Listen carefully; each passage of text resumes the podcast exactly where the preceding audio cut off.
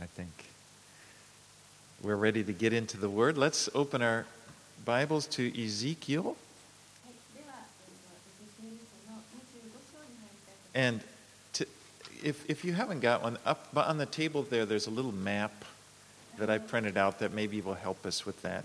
I'll be referring to. がありますので、あの皆さんの一枚ずつお取りください。Well, let's begin by reading uh, Ezekiel chapter 25, 1 through 7.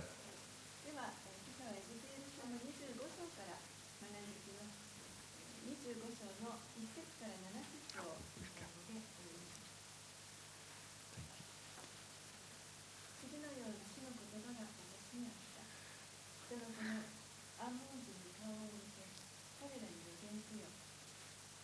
あなたはアンモン人に言う。神である主の言葉を聞け。神である主はこう言われる。私の聖女がけ侵された時イスラエルの地が荒れ果てた時ユダの家が捕囚となっていった時お前は「あはは」と言ってあざけった。それゆえ私はお前を東の人々に渡して彼らの所有とする。彼らはお前のうちに宿営を張りお前のうちに住まいを作りお前の産物を食べお前の乳を飲むようになる。私がラバをラクダの牧場としアンモン人の地を羊の檻とするときお前たちは私が主であることを知る。誠に神である主はこう言われる。お前は手を打ち足を踏み鳴らしイスラエルの地を心の底からあざけり喜んだ。それゆえ私はお前に手を伸ばしお前はお前を違法の民に略奪の対象として与える。私はお前を諸国の民から断ち切り国々の間から滅ぼし根絶やしにするその時お前は私が主であることを知る So, chapter 25 now begins a new section in the book of Ezekiel. この、えっと、25章からエゼキエル書の中で、えーちょっとあの新しいあのセクションに入ります。So, verses, uh, chapters 1 through 24 deal with the fall of Jerusalem and the time leading up to that fall. 最初の24章までというところは、えーエルサレムの陥落について書かれていましてずっとそれがあの24章までつながってきていました。And in chapters 25 to 32 are prophecies directed at the nations that are around Judah. そして今度25章から32章までというのは、えー、このユダの周りにある周辺諸国に対するあの直接的な予言が書かれています。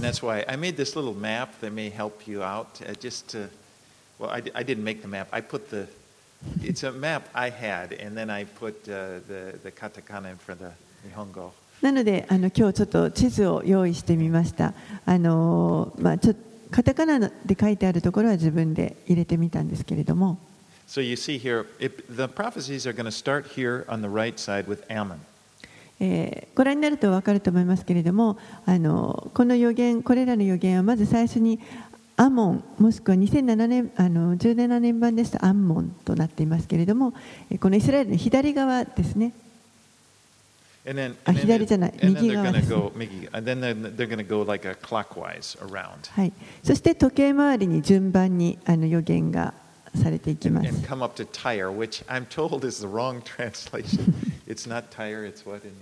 つろ。えっと、ちょっと左上のところ、タイヤって書いてありますけれども、あの日本語ですと、つろというふうに訳されています。But now, Ezekiel is in total in that section. to chapter 32, is going to deal with seven nations. でエゼキエルはエゼキエルはですねあのこれから、えー合計7つのこの周辺諸国に対して、えー予言をしていきます Verse 3 says, Say to the Ammonites, Hear the word of the Lord God. Thus says the Lord God, because you said, Aha, over my sanctuary when it was profaned, and over the land of Israel when it was made desolate, and over the house of Judah when they went into exile. 3節のところにはあなたはアーモン人に言え神である主の言葉神である主はこう言われる。私の聖女が侵された時イスラエルの血が荒れ果てた時ユダの家が補修となっていった時お前はあははと言ってあざけった。Now the Ammonites and the Moabites who will be addressed later they're both、descendants of Lot Abraham's nephew、このアンモン人とそして、えー次にあの出てくるモアブ人ですねこの、あのー人々は、えーロトの子孫になります And they did not like Judah, and they rejoiced when the Babylonians destroyed, when, the, when they, they conquered uh, Judah. 彼らは、えーユダを憎んでいましたのであのユダがバビロンによって滅ぼされた時あの征服された時に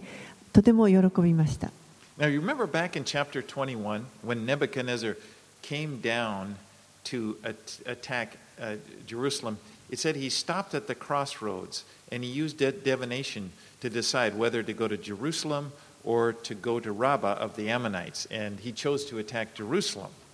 えー覚えておられるでしょうか？あの21章のところを学んだ時にネブカデネザル王があの、まあ、攻めにやってきた時に分かれ道道の分かれ道のところに立って占いをしました。そして、えーエルサレムを攻めるべきか。それともあのアンモンアンモンにあるラバというところに行くべきか。そのあの占いをしてそしてエルサレムに行くことをそこで決断しました。That, ネブカデネザルがそれを行った時にアンモン人はそれを非常に喜びました Now, God had allowed the Babylonians to conquer Jerusalem because his people had been disobedient to him. 神はこのバビロン軍がエルサレムをあの征服することを、まあ、許されましたそれはユダの民が神に不従順だったからです this was not an excuse for the other nations to rejoice like, you know, like they're okay. でもだからといってそのことが他の周辺諸国がそれに対して喜んだりあの自分たちは大丈夫だと思ったりそういうことがあの許されるわけではありませ You ん know, like they- they're, they're rejoicing like as if they're righteous. 彼らはまるで自分たちは正しいんだと正しいからだとあの言わんばかりに喜びました But they would be judged also. けれども彼らもまたやがて神から裁きが下 It りま brings す to mind the words of Peter in 1 Peter 4:17 where, where Peter said, "For it's time for judgment to begin at the house of God. But if it begins with us, what will be the outcome for those who disobey the gospel of God?" えーちょっとペテロの言葉を思い出します。新約聖書の第一ペテロの4章17節のところにこのような言葉があります。裁きが神の家から始まる時が来ているからです。それがまず私たちから始まるとすれば神の福音に従わない者たちの結末はどうなるのでしょうか？You know, it's like God deals with his people before dealing with others.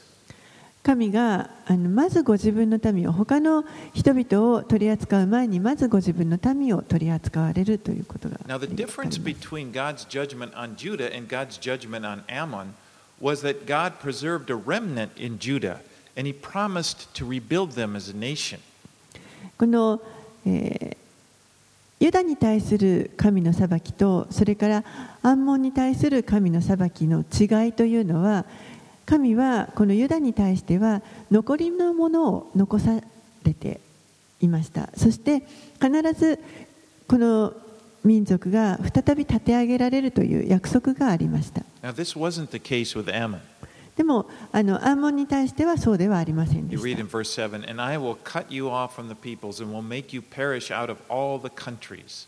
7節にも私はお前を祖国の民から断ち切り国々の間から滅ぼし根絶やしにする。And, and so now the prophecy moves on to the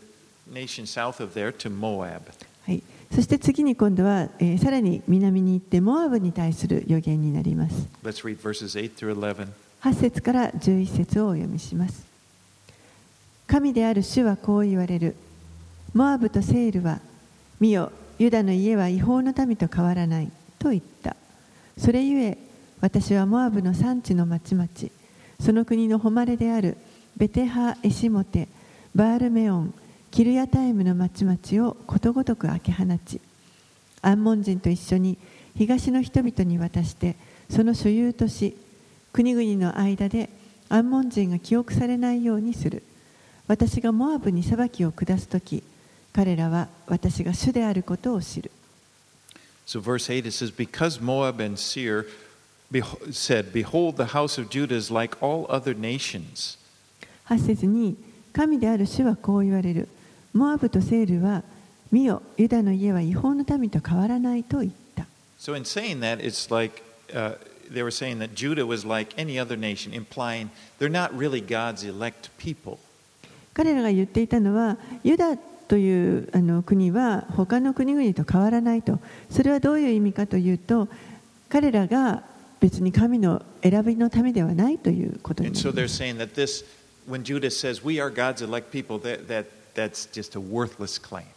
から、彼らが自分たちで我々は神の選ばれた民なんだと言っていても、それはあの全くあの価値のないことを言っているんだと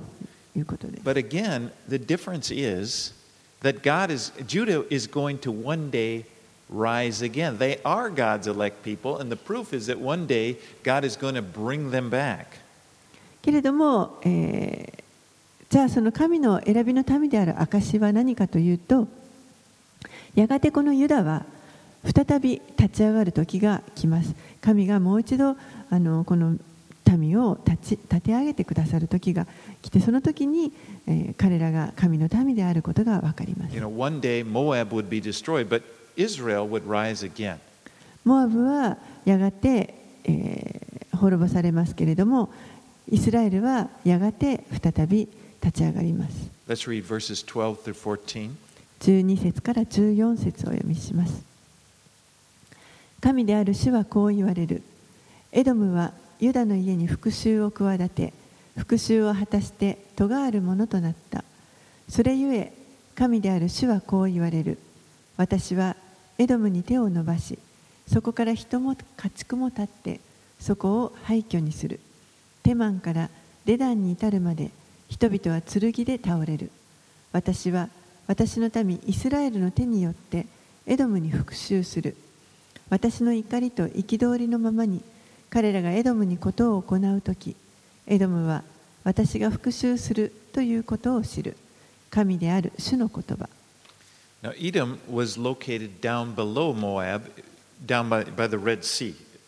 at the lower part of the Red Sea down here. はい、エドムというところはモアブよりもさらにあの南の方のもう視界の本当に南の方にあります Now, you remember the Edomites were descendants of Esau. Esau was the brother of Jacob. Remember Jacob, who was renamed Israel?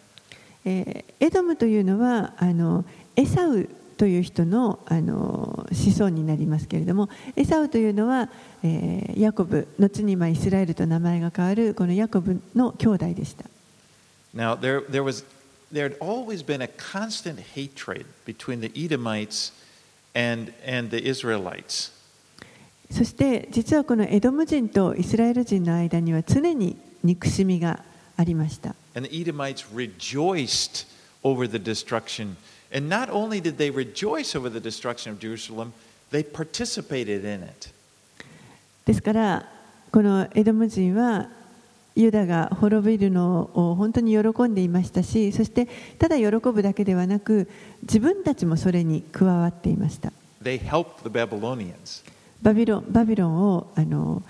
They, they, 助けたわけ they です took advantage when you know the sy- system was chaotic. They came in and, and, and, and grabbed what they could. もうあのその町が混乱していると時にそこにあの乗じてですねあのエドム人が一緒になっていろいろなものを奪っていきました Verse 12 says, Because Edom acted revengefully against the house of Judah and has grievously offended in taking vengeance on them. 12節にエドムはユダの家に復讐を企て復讐を果たして戸があるものとなったとあります This is really the theme of the book of Obadiah. これはあの実はオバデヤ書というところにあの書かれているテーマがこのことに And that's エ a ドムのこと prophecy です against Edom エドムに対する予言がこのオバデヤ書に書か for, れて for いま this, す for this reason. この理由のためです Well, the Edomites acted revengefully against Judah, and now God is going to take, revenge, take vengeance on them. エドムがそのようにあのユダの家に対して復讐を企てたので今今度は神が 彼らに対して復讐をされようとしています And。what you see with these judgments against the nations, you actually see the fulfillment of Genesis 12:3, where God said to Abram, "I will bless those who bless you, and him who dishonors you, I will curse. In you all the families of the earth shall be blessed." これらのこういった周辺箇所あの諸国に対するあの裁きの予言を見ていますと、えーアブラハムに対して神がされた約束が成就しているということが分かります。創世記の12章3節には私はあなたを祝福する者を祝福しあなたを呪う者を呪う地のすべての部族はあなたによって祝福されるという約束があります。All right, let's read 15 through 17. はい、では20あごめんなさい。15節から17節をお読みします。神である主はこう言われる。ペリシテ人は復讐を企て心の底からあざけってひどい復讐をしいつまでも敵意を持って滅ぼそうとした。それゆえ神である主はこう言われる。見よ私はペリシテ人に手を伸ばしクレタ人を断ち切り海辺海辺の残ったものを滅ぼす。私は激しい憤りで彼らを懲らしめ彼らに大いなる復讐をする。私が彼らに復讐するとき彼らは私が主であることを知る。And so now we move around to the west side and, and Philistia over here. えー今度はあのーちょっと、えー西の方に行きましてあの少し上のペリシテというところの予言になります。You remember the Philistines, now they're another enemy, constant enemy of of Israel. ペリシテ人もまたあの常にイスラエルの敵でした From the, from the time they first entered the promised land, 最初にこのイスラエルの民が約束の地に入った時から彼らは敵対していました verse 15 says, Because the Philistines acted revengefully and took vengeance with a malice of soul to destroy, in never ending enmity.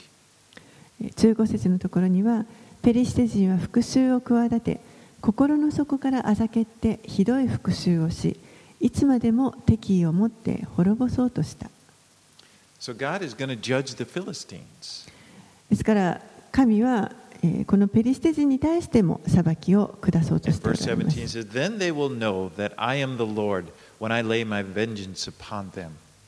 17節には私が彼らに復讐するとき、彼らは私が主であることを知る。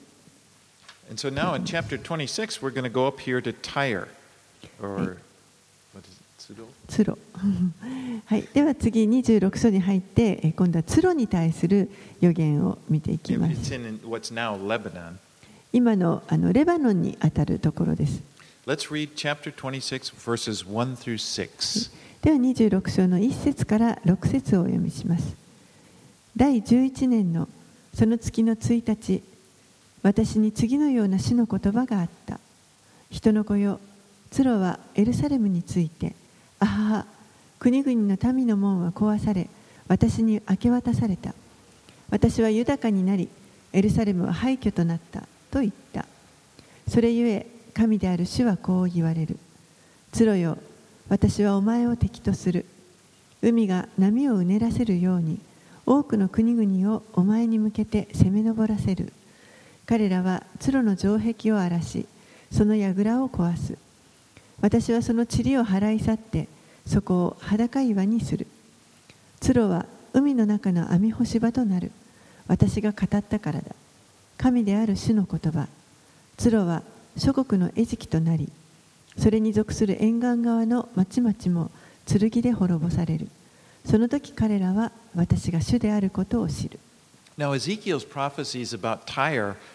are really amazing because they, you'll, we'll see, they were fulfilled in such detailed accuracy. このエゼキエルのツロに対する予言というのは、えー非常にあの驚くべきものなんですけれどもあの事細かに非常に詳細に至るまで正確に予言してそれが成就しています And it's one of the places in the Bible where you can really, you know, witness, wow, you know, the reality of, of God in the, these Bible prophecies. えーこの聖書の予言の中でも特に本当に神のこの予言がまさにあの確かに成就するその証となる箇所の一つだと思います。So an exact date is given to us. It's the 11th year, which would mean the 11th year since Jehoiakim was taken captive to Babylon, which would make it 587 BC. そして、えー日時もはっきりとあのここに記載されていますけれども、第11年とあります。これはエホヤキン王が、えーバビロンに捕囚に連れて行かれてから11年目ということになりますので、紀元前587年ということになります。Now, Tyre was a, a port city. It was located next to Sidon, north of Israel. このツロというところは、これはあのシドンというですねイスラエルにあるあのシドンというところのあの、まあ、隣ほぼ隣ぐらいのところにある位置するあの港,、まあ、港町になりま The す。map that I used, that, that I copied, it's not of the exact right time period. You know, you can see Israel is still there. So, anyway. あのこの今お配りしている地図はですねちょっとあの時代的には今のこの予言の時とはちょっと違っています。もうまだここイスラエルが残っ北イスラエルが残っ The ています。ちょっとこの周りの周辺諸国が分か,る分かりやすい地図ということでこれをあの印刷してきました。えと、このツロというのは非常に繁栄している町でした。From,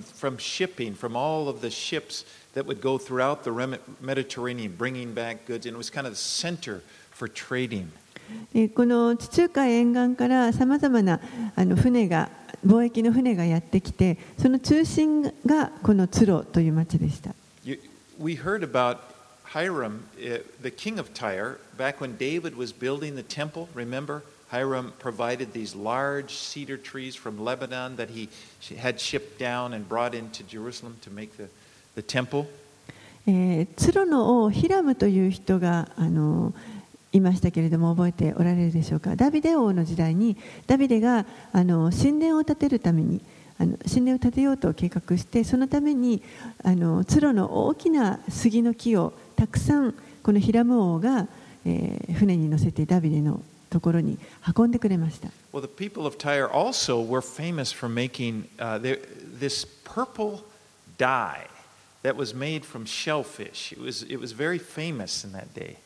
そしてまた当時このツロの人々はあの紫色に色を染めるあのそのある貝を使って紫色に染めるというそのことであの非常に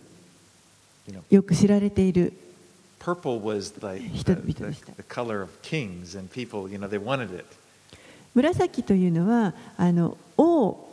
とかその王家をこう表しますので非常に尊ばれている色でした。Interestingly, it also gave the Phoenicians, the people were called Phoenicians, uh, the name that the Greeks gave them, which means purple people. そしてまたあのフェニキア人という言葉がありますけれどもこれはあのギリシャ語で、えー、と紫色の人々という意味があります。Murasaki Sports would have opened. Uh, verse 2b says, Because Tyre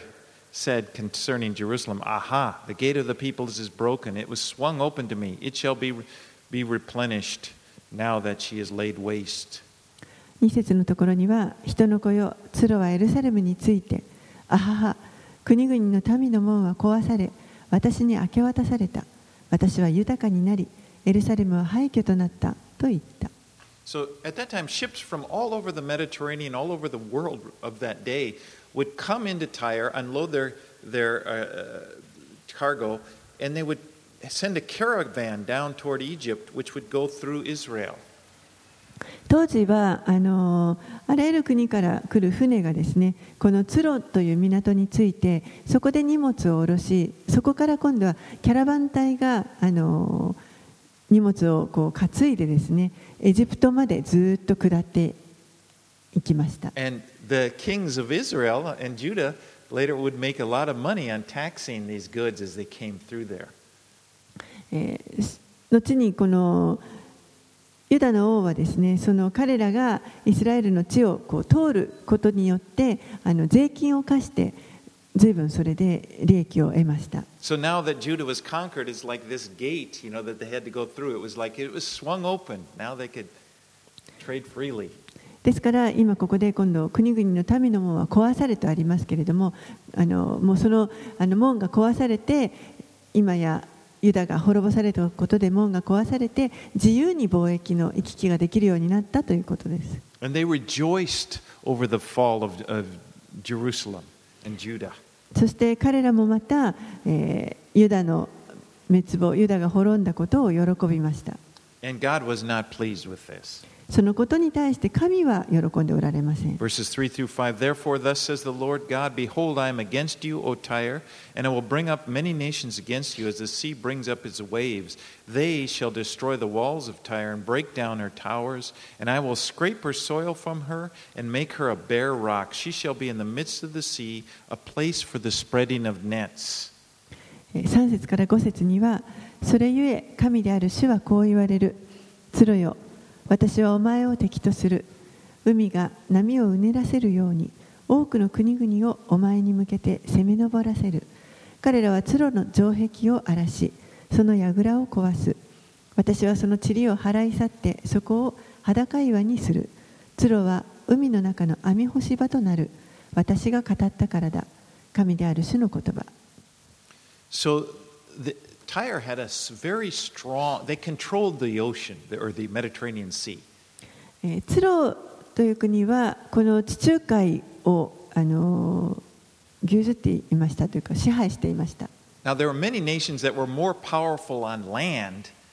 but they couldn't take on the, the, the people from Tyre on the sea. They owned the sea. 他にもこの周りにあのツ ツロよりもよっぽど強い国々、陸で戦えばはるかに力強い国々というのはたくさんありましたけれども、彼らはこの海の利点がありましたので、あの海でこう戦おうとするとあの、なかなか彼らに勝つことができませんでした。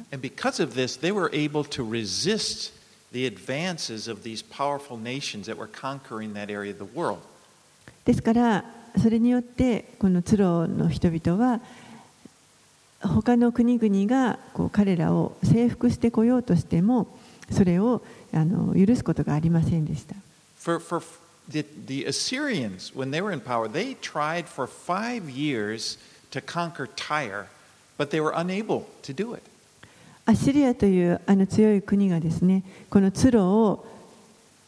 落とそうとしたんで攻めようとしたんですけれども5年間かかっても攻め落とすことはできませんでした.もう疲れてしまった Anyway, Nebuchadnezzar, then later uh, in the Babylonian, the time of the Babylonians, Nebuchadnezzar came down and he laid siege to the city for 13 years and he was unable to break through the defenses. そしてまたその後に今度はあのバビロン軍がやってきてネブカデネザル王がこのツロを13年の間包囲していたんですけれどもそれでも落とすことができませんでした。 You know, as was their practice, you know, when they laid siege, they would come up and, you know, and, and, and surround the city, and they had it surrounded from the land, but the, but the, uh, the, the Tyre was able to replenish their supplies from the sea. 彼らがこのバビロン軍がずっと周りを包囲していたわけですけれどもそれでもこのツロの人々はあの海の方から外からさまざまなものをあの補給することができました。And during these 13 years when the Babylonians were, had them under siege, what they did, the people of Tyre, they took and moved everything offshore to an island that was about a, about an, a kilometer offshore. であのこのバビロン軍が13年間も包囲している間にですね実はその中でツロの人々は、えーみんなあの人や物をですねその沖の方の島に全部移動させていました This was before drones, you know, they couldn't see. They, ドローンが発明される前ですからそれを見ることはできないわけです when the Babylonians finally broke through and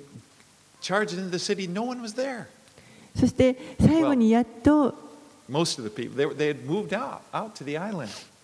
やっとバビロン軍がその,あの壁を打ち破って中に、町の中に入っていったところ、もうあのほとんどの人がその沖の方の島に移動してしまっていて、中はあのもぬけの殻という状態でした。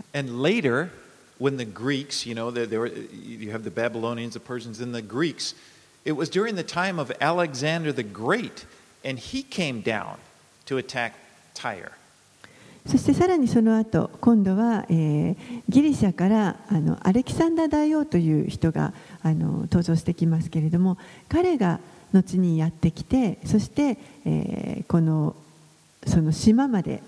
道を作ってしまいます。And what he did, he came down and he tore those old buildings that had been on land, he tore everything down and put it into the sea in order to make a causeway, like a little land bridge, out to this island. 彼が何をやったかというとアレキサンダー大王が何をやったかというとこの町に残っているさまざまな建物のその積まれている石をすべて取り取ってそして海の中にそれを置いてもうそこをあの島までつなげてしまう道を作ろうとしました And he literally fulfilled this prophecy of Ezekiel. そしてもう本当にこの文字通り今予言されていたエゼキエルのこの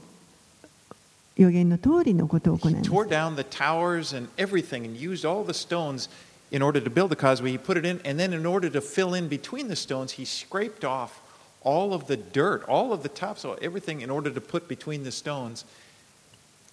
この彼らは鶴の城壁を荒らしてその櫓を壊すとありますけれどももうあの積まれていた石をすべてこう壊してそしてそれを、えーこの海の中に置いていくいくわけです。そしてもうその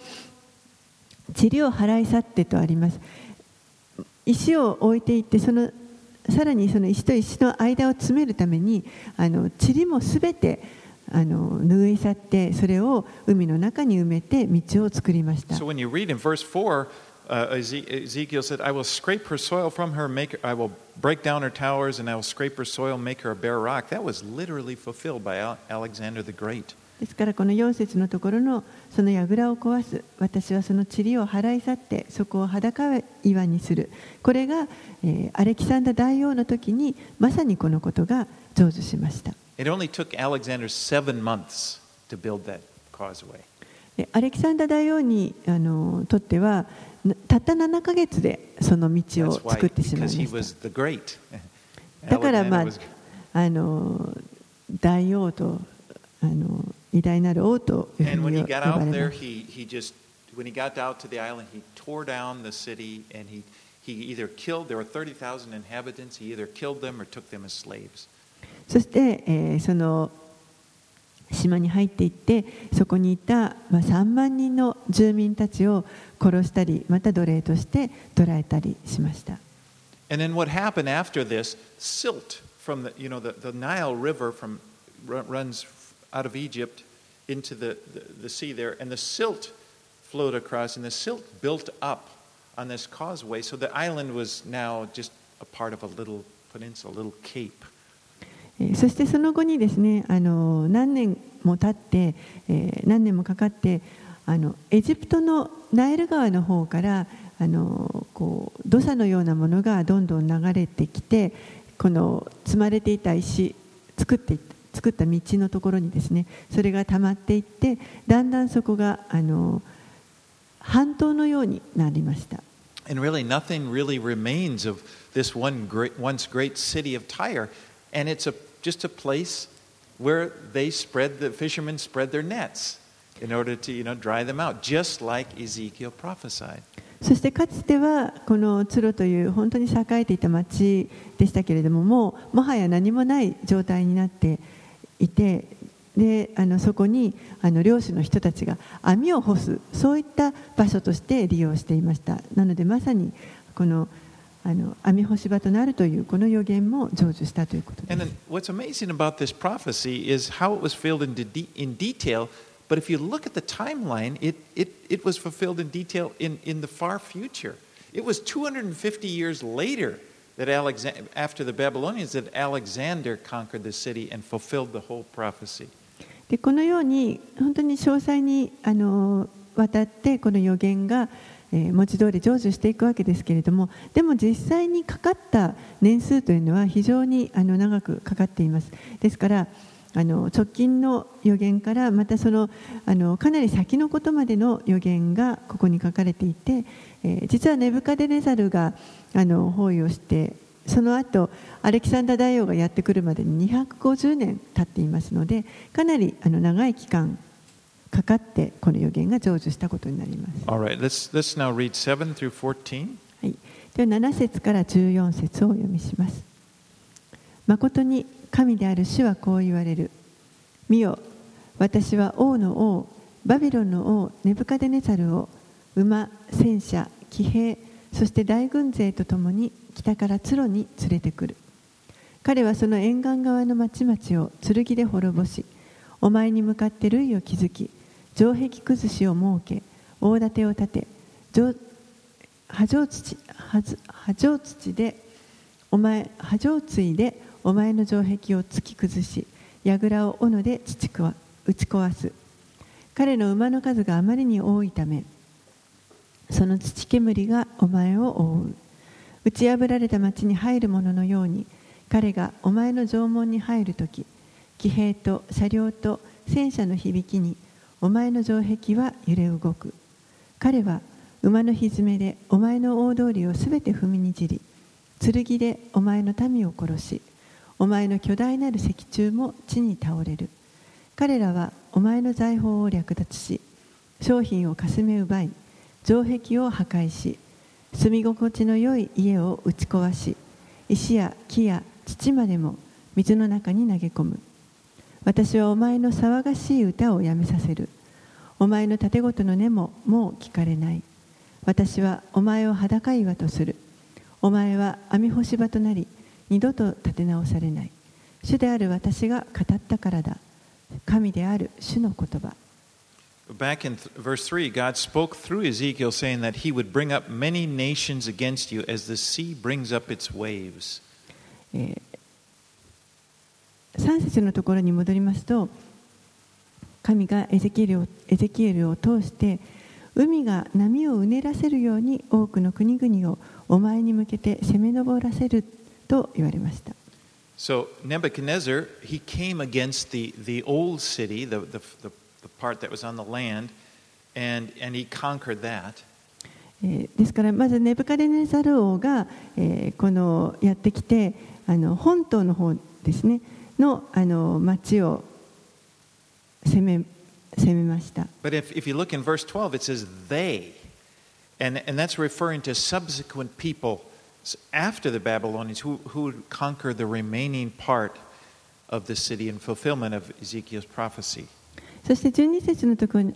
ところには彼らはとありますけれどもこの彼らというのはさらに今度はその後にあの出てきたアレキサンダー大王とあの彼らがあの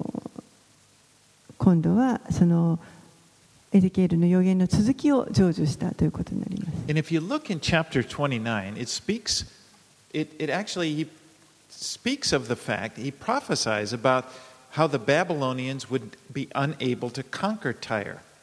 そしてちょっと先の29章を見ますとあのバビロンがなぜこのツロを落とすことができなかったのかというその事実が書かれています。In, in chapter 29, Ezekiel 29, 17 through 20, えちょっとエゼキエル書の29章の17節から20節を見たいと it 思 says, い In ま the す。27th year, in the first month, and the first day of the month of the word of the Lord came to me. Son of man, Nebuchadnezzar, king of Babylon, made his army hard against, uh, labor hard against Tyre. Every head was made bald, and every shoulder was rubbed bare. Yet neither he nor his army got anything from Tyre to pay for the labor that he had performed against her. Therefore, thus says the Lord God Behold, I will give the land of Egypt to Nebuchadnezzar, king of Babylon. He shall carry off its wealth and despoil it and plunder it, and shall be the wages for his army. And I have given him the land of Egypt as payment for which he labored, because they worked for me, declares the Lord God. えー29章の17節から20節第27年の第1の月の1日私に次のような主の言葉があった人の子よ バビロンの王ネブカダネザルはツロに対して自分の軍隊を大いに働かせた。それで皆の頭ははげ皆の肩はすりむけた。だが彼に彼にも彼の軍隊にもツロからはその労役に対する報いがなかった。それゆえ神である主はこう言われる。私はバビロンの王ネブカドネザルにはエジプトの地を与える。彼はその富を取り上げ物を分取りかすめ奪うそれが彼の軍隊への報いとなる彼の働きへの報酬として私は彼にエジプトの地を与える彼らが私のためにこれを行ったからである神である主の言葉 So again, when Nebuchadnezzar broke through that wall at Tyre, it was a hollow victory for him. Most of the city had been removed, had been moved off shore. ですからこのネブカデネザル王が、えー壁を打ち破ってこの通路のところに入っていって行った時にあの実はそれは中身のない勝利でしたもう何もあのそこには残っていなくて、えーみんなこの島の方に移動していたからです So that prophecy there in Ezekiel 29 was, was given in 571 BC. この29章の今のところの予言というのは紀元前571年にあの与えられた予言です It was fulfilled in 568 when Nebuchadnezzar invaded Egypt. そしてこれが、えー成就するのは、えー紀元前568年ネブカデネザルが、えーこのエジプトを襲った時に成就し Now, ました although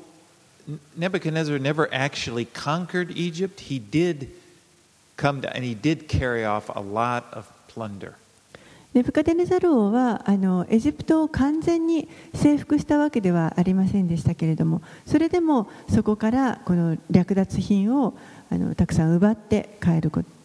帰りました And, and, and as God said there in Ezekiel 29, that, that was his pay. That was his uh, wages for, for what he had uh, done against Tyre. でそれがあの今読んだ箇所にありましたけれどもあのネブカデネザルたちにたあのバビロンに対する彼らのあの報いであると彼らがツロに対して行ったことに対する報いとしてこのエジプトからの略奪品を手に入れることができたということです。Let's read for 15 through 18. はい、では26章に戻って15節から18節をお読みします。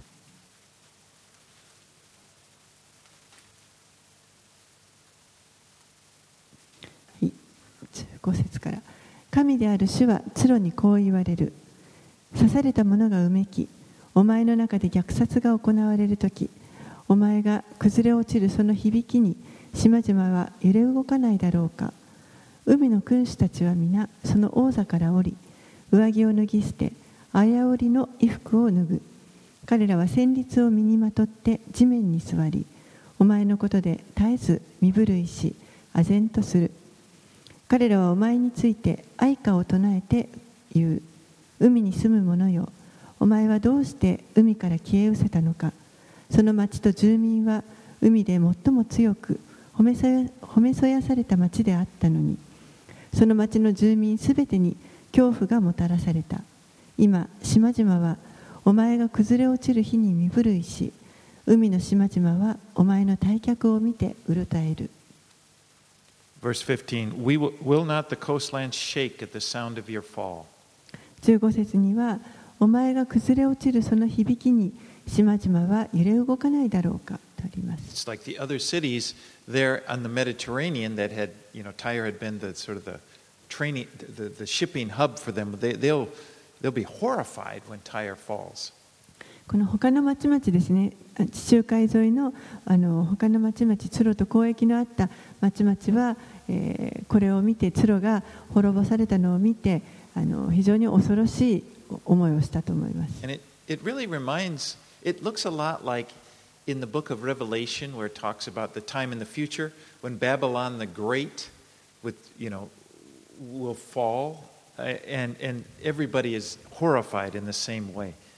ちょっとあの黙示録の18章19章のあの予言とあの似たところがあると思いますけれども、えー18、19章の中であの大いなる都バビロンが滅びるという箇所があります。そしてそれを見た周りの人々があの非常に恐ろしくなるというそういうそ恐れを持つそういったあのことが書かれている箇所があります。Right, let's read verses 19 through 21. では19節から21節。誠に神である主はこう言われる。私がお前を廃墟の町とし住む者のない町々のようにするとき大水をお前の上に湧き上がらせ豊かな水がお前を覆うとき私はお前を穴に下った者たちと共に昔の民のもとに下らせ穴に下った者たちと共に昔から廃墟であったような地下の国に住まわせる。私が誉れを与える生ける者の地にお前が住めないようにするためだ。私はお前を恐怖のもととする。お前はもう存在しなくなり人がお前を訪ねても永久にお前を見つけることはない。神である主の言葉。So Ezekiel prophesies the total destruction of Tyre. ここでエゼキエルは、えー、ツロに対する完全な滅びを予言しています says, though you be, verse 21, though you be sought for, you will never be found again, declares the Lord God. 21節に人がお前を訪ねても永久にお前を見つけることはない神である主の言葉とあります And again, this is one of those places, this chapter, where you see how prophecy was fulfilled in, in history in a detailed manner. この箇所もまたですねあのしあの聖書の多くの予言の中で、えー特に本当に詳細に至るまで歴史の中で確かにこれが成就したということを見ることができる箇所です。both in the near future and the far future. すぐあの先のあの直近の将来のこともそして遠く遠い将来のことも There Uh, are several of these places, and what's amazing is that what we have in the Bible, we have,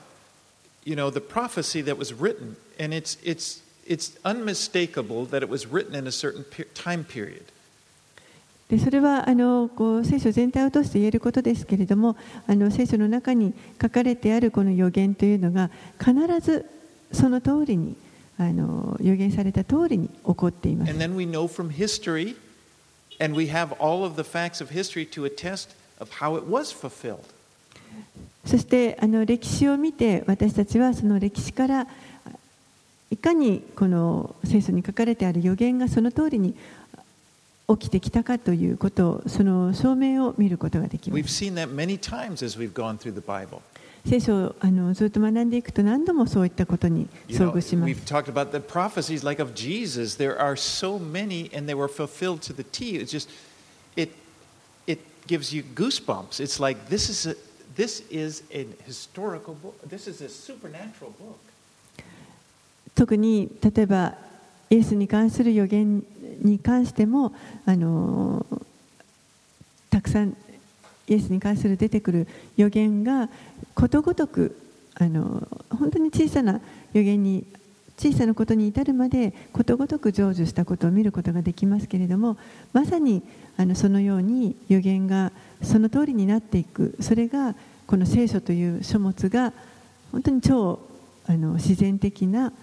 書物であるということを証明しています I mean, it really is God's word, the Bible. これは確かに神の言葉です And we see in the Bible, as we look through it, we, we see that God reigns over all of the affairs of the earth. そしてこの聖書を読んでいきますと神がえーこの世のすべてを支配しておられるということがわかります。王国はあの台頭してきて、そしてまたあの滅んでいきます。今日でもそうです。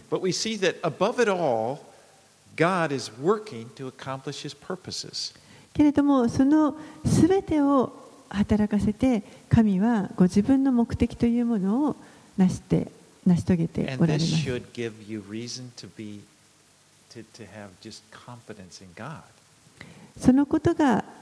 まさに私たちが本当に神に信頼を置くことができる理由となります You know, God is at work in the world today. 神は今日でもこの世の中で働いておられます And God is at to make it more personal, God is at work in your life today. そして個人的にも今日まさに神は皆さんの人生の中に働いておられます.皆さんの人生は単にあの偶然の出来事があの偶然に起こっているということではありません God is at work in you. He's and He's using the people, the circumstances that He's placed in you. Somehow He's using that to accomplish His purposes. 神は皆さんを用いてですね皆さんが今置かれているその状況周りのあの環境や人やそういったものすべてを用いられてそして神のご計画を成し遂げようとしておられます And you can trust God. ですから皆さんは神を信頼することができます began a good work in you is faithful to complete it. 皆さんのうちに良い働きを始められた方は最後まで誠実にそれを成し遂げてください So uh, I want to close just by reading uh uh one verse from the Psalms. 最後に一箇所、えー詩編のあの46編の10節を読んで終わりにしたいと Psalm 思います 46:10. 詩編46編の10節です You probably know this one. 皆さんよくご存知だと It 思いま says, す Be still and know that I am God. I will be exalted among the nations. I will be exalted in the earth. 詩編46編の10節やめよ知れ私こそ神私は国々の間で崇められ地の上で崇められる Let's pray. お祈りします Lord, you are truly a great God. 主よあなたは本当に誠の神です And as we look at your word, we just see evidence of that. How you are ruling above the affairs, or,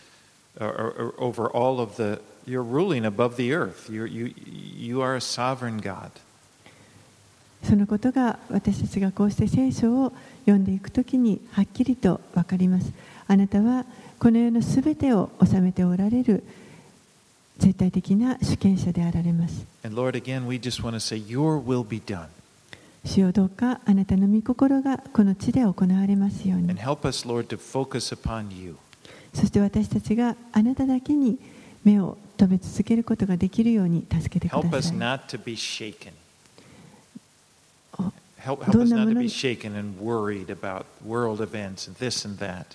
この世の中で起こるさまざまな出来事に心配したり、また心が揺れ動くことがありませんように。あなただけに、目を向けていることができるように助けてください。そして私たちの心を沈め、平安な心を与えていてください。あなたこそ高められますように。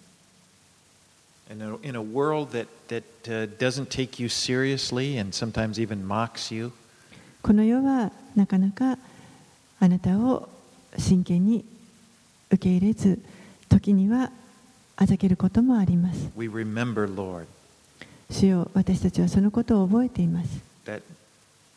you will be exalted. でもあなたはあなたは必ず高く掲げられる方です And you are exalted.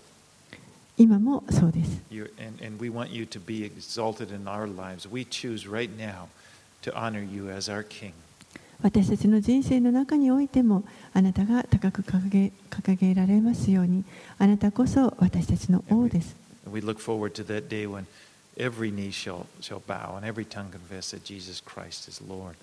すべての膝がすべてのものの膝をかがめそしてすべての下があなたを賛美する日を私たちは心待ちにしています。すべてのことをあなたの御てに委ねます。イエス様の名前によってお祈りします。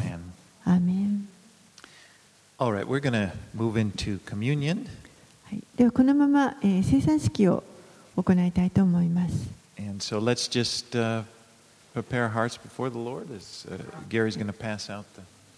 今、ギャリーさんが配ってくれますので、主の前に静まる時を持ちましょう。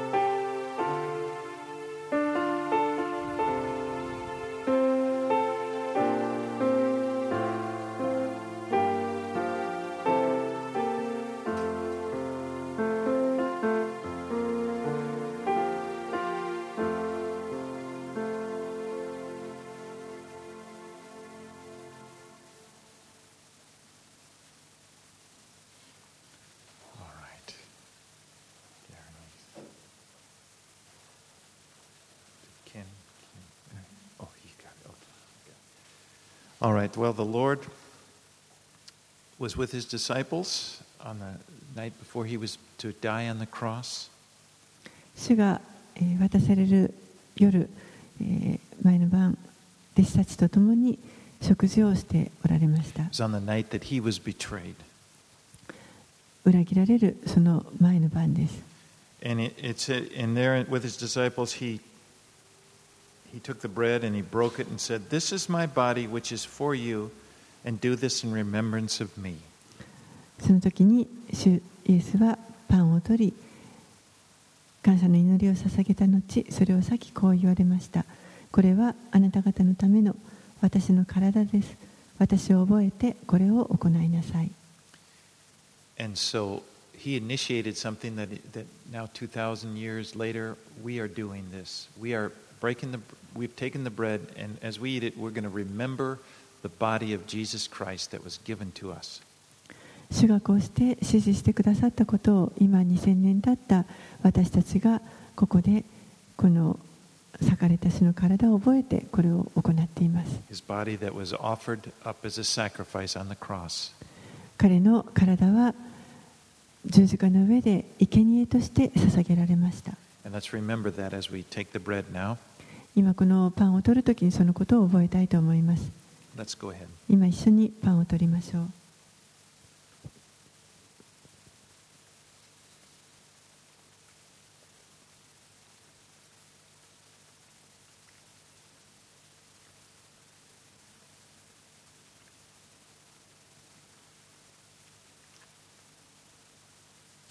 And in the same way, after supper, he took the cup and he said, This covet- cup is a new covenant in my blood. Do this whenever you drink it in remembrance of me. 食事の後同じように杯を取って言われましたこの杯は私の血による新しい契約です飲むたびに私を覚えてこれを行いなさい And the, c- the grape juice reminds us of the blood of Jesus that was spilled for us. このブドウジュースが私たちのために流されたキリストの血を思い起こさせてくれます。キリストの血は私たちの罪を洗い清めてくださいます。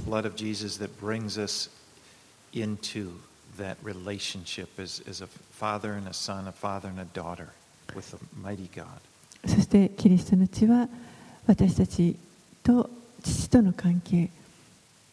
父なる神子なる神聖霊なる神との関係をに再び入れてくださいます Let's go ahead and drink the, the juice. 今一緒にこのジュースを取りましょう